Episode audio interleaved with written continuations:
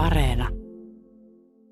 Blumiksen luonto alkaa tällä kertaa arvoituksella sarjassamme Mikä seuraavista ei kuulu joukkoon. Siis mikä seuraavista ei kuulu joukkoon, Ahven kukkula, Kampela kasa, Ruutana mäki vai Haukivuori. Pääsiäisen jälkeisenä aikana tuli vähän kotimaan matkailtua synnyinseuduillani ja samalla tuli haettua siellä jakelussa ollut influenssa A, mutta ei siitä sen enempiä – Ajellessani hyvin ylläpidettyjä suomalaisia teitä pitkin eteeni tuli mielenkiintoisia paikan nimiä. Kun meillä suomalaisilla on se erityinen luontosuhdekin, niin se näyttää löytäneen tiensä myös kotiseutujemme nimistöön. Hyvä niin. Yksinkertaisimmillaan me suomalaiset olemme nimenneet paikkakuntiamme sen sijainnin mukaan, ja kaikista yksinkertaisimmilleen sen ovat vieneet lahtelaiset. Kaupungin nimi on Lahti – joka sijaitsee Vesijärvi-nimisen järven Lahden poukamassa. Nerokasta. Järvessä on vettä, joten Vesijärvi järven nimenä on edelleen nerokasta. Tämä melkein sama temppu on toteutettu myös Pohjois-Karjalassa. Siellä on Joensuu-niminen kaupunkitaajama, joka sijaitsee yllätys yllätys Pielisjoen suulla. Hei Enot, tämä paikkahan on tässä Joensuussa, mikä laitettaisiin paikalle nimeksi? Nimilautakunta on istunut pitkään ja hartaasti saunanlauteilla, ehdotuksia on sadellut laidasta laitaan, kunnes vähän kyllästyneenä nimilautakunnan puheenjohtaja on loihenet lausumaan, emme pääse asiasta yksimielisyyteen, joten olkoon paikkamme nimi vaikka Joensuu. Ja niin se on siitä lähtien ollut, Joensuu. Samalla kulmilla kuin Joensuu on myös Kontiolahti. Tästä pääsemmekin kipittämään aasinsiltaa pitkin eläinaiheisiin paikan nimiin – Kontiolahti lienee saanut nimensä karhusta.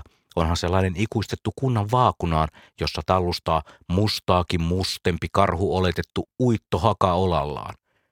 Karhua ei kuitenkaan ole kelpuutettu alkuperäisessä muodossaan kunnan nimeen, ehkä kyse on siitä samasta kuin muussakin suomalaisessa kansanperinteessä, ettei karhua saa sanoa karhuksi, vaan käytetään kiertoilmaisuja, kuten juuri kontio.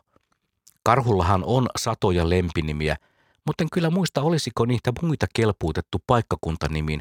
Vaikkapa nallea olisi voinut käyttää, mutta ei ehkä mömmöä tai pöykärettä niistä härskeimmistä nyt puhumattakaan.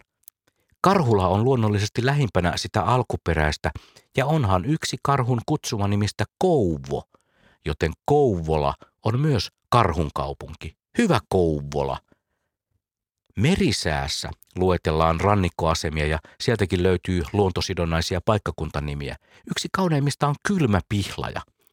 En tunne saaren nimen etymologiaa sen tarkemmin, mutta muistan lukeneeni saaren saaneen nimensä 1700-luvulla. Ensin se oli pelkkä kylmä, sitten kylmä väliviiva pihlava ja myöhemmin kylmä väliviiva pihlaja. Ja nykyisin siis kylmä pihlaja. Oli miten oli, mutta näin on, ja kuten sanoin, yksi kauneimmista rankkarin nimistä. No entäs sitten Valassaaret? Suomen vesialueella ei valaita ihmeemmin liikuskelle, mutta lienee joskus nähty. Eikä meillä haikalojakaan taida kovin sankoin joukoin uiskennella merissämme, mutta silti meillä on hailuoto. Mutta nahkiaisia on paljon, ja myös nahkiainen rannikkoaseman listassa.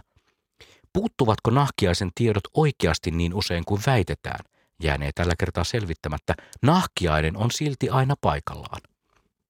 Ja kun nyt nahkiainen mainittiin, niin kaivetaanpa muitakin kalasidonnaisia paikannimiä suomalaisesta kartastosta. Ahvenlampia ja Särkijärviä löytyy joka puolelta kaunista maatamme, mutta isompien paikkakuntien nimistössä ei kyllä kovin paljoa kalat pulikoi. Itä-Suomessa on sulkava – sulkava taas kala, joka ei ole kovin monelle tuttu eikä todellakaan kuulu suomalaiseen kalaruokaperinteeseen. Oletteko muka kuulleet sulkavakukosta? No miksi paikkakunnan nimi on sitten sulkava? Se on jäänyt minulle ikuisten itäsuomalaisten mysteerien joukkoon. Tietäjät tietää. Kenties. Yksi suosikeistani kalapaikkakunnista on itse asiassa ruotsinkielinen nimi, ja sepä onkin erikoislaatuisista erikoislaatuisin, sillä paikan nimessä on kaksikin kalaa kerralla. Snappertuna. Ja jos ollaan oikein tarkkoja, niin ne molemmat kalat ovat ruotsinkielisen paikkakunnan nimessä englantia. Snapper, snapper on napsia ja tuna, tuna on tonnikala. Ja uskokaa tai älkää, olen molemmat kalalajit saanut virvelillä – keltapyrstö napsiaan Karibialla ja tonnikalan Atlantilla, mutta yhtä aikaa. Silti snappertuna on ihan ykkönen. Yksi väkevimmistä luontopaikkakuntanimistä on luonnollisesti Kotka.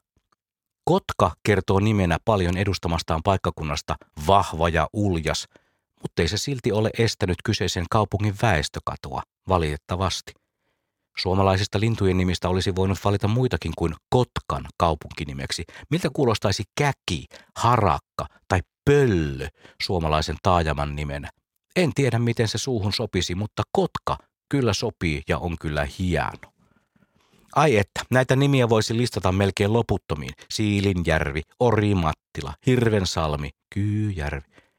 Kaikki nämä ja ne loput listaamattomat kertonevat jotain meidän suomalaisten siitä erityisestä luontosuhteesta, joka on niin vahva, niin vahva, että nimeämme paikkakunnatkin luonnonmukaisesti.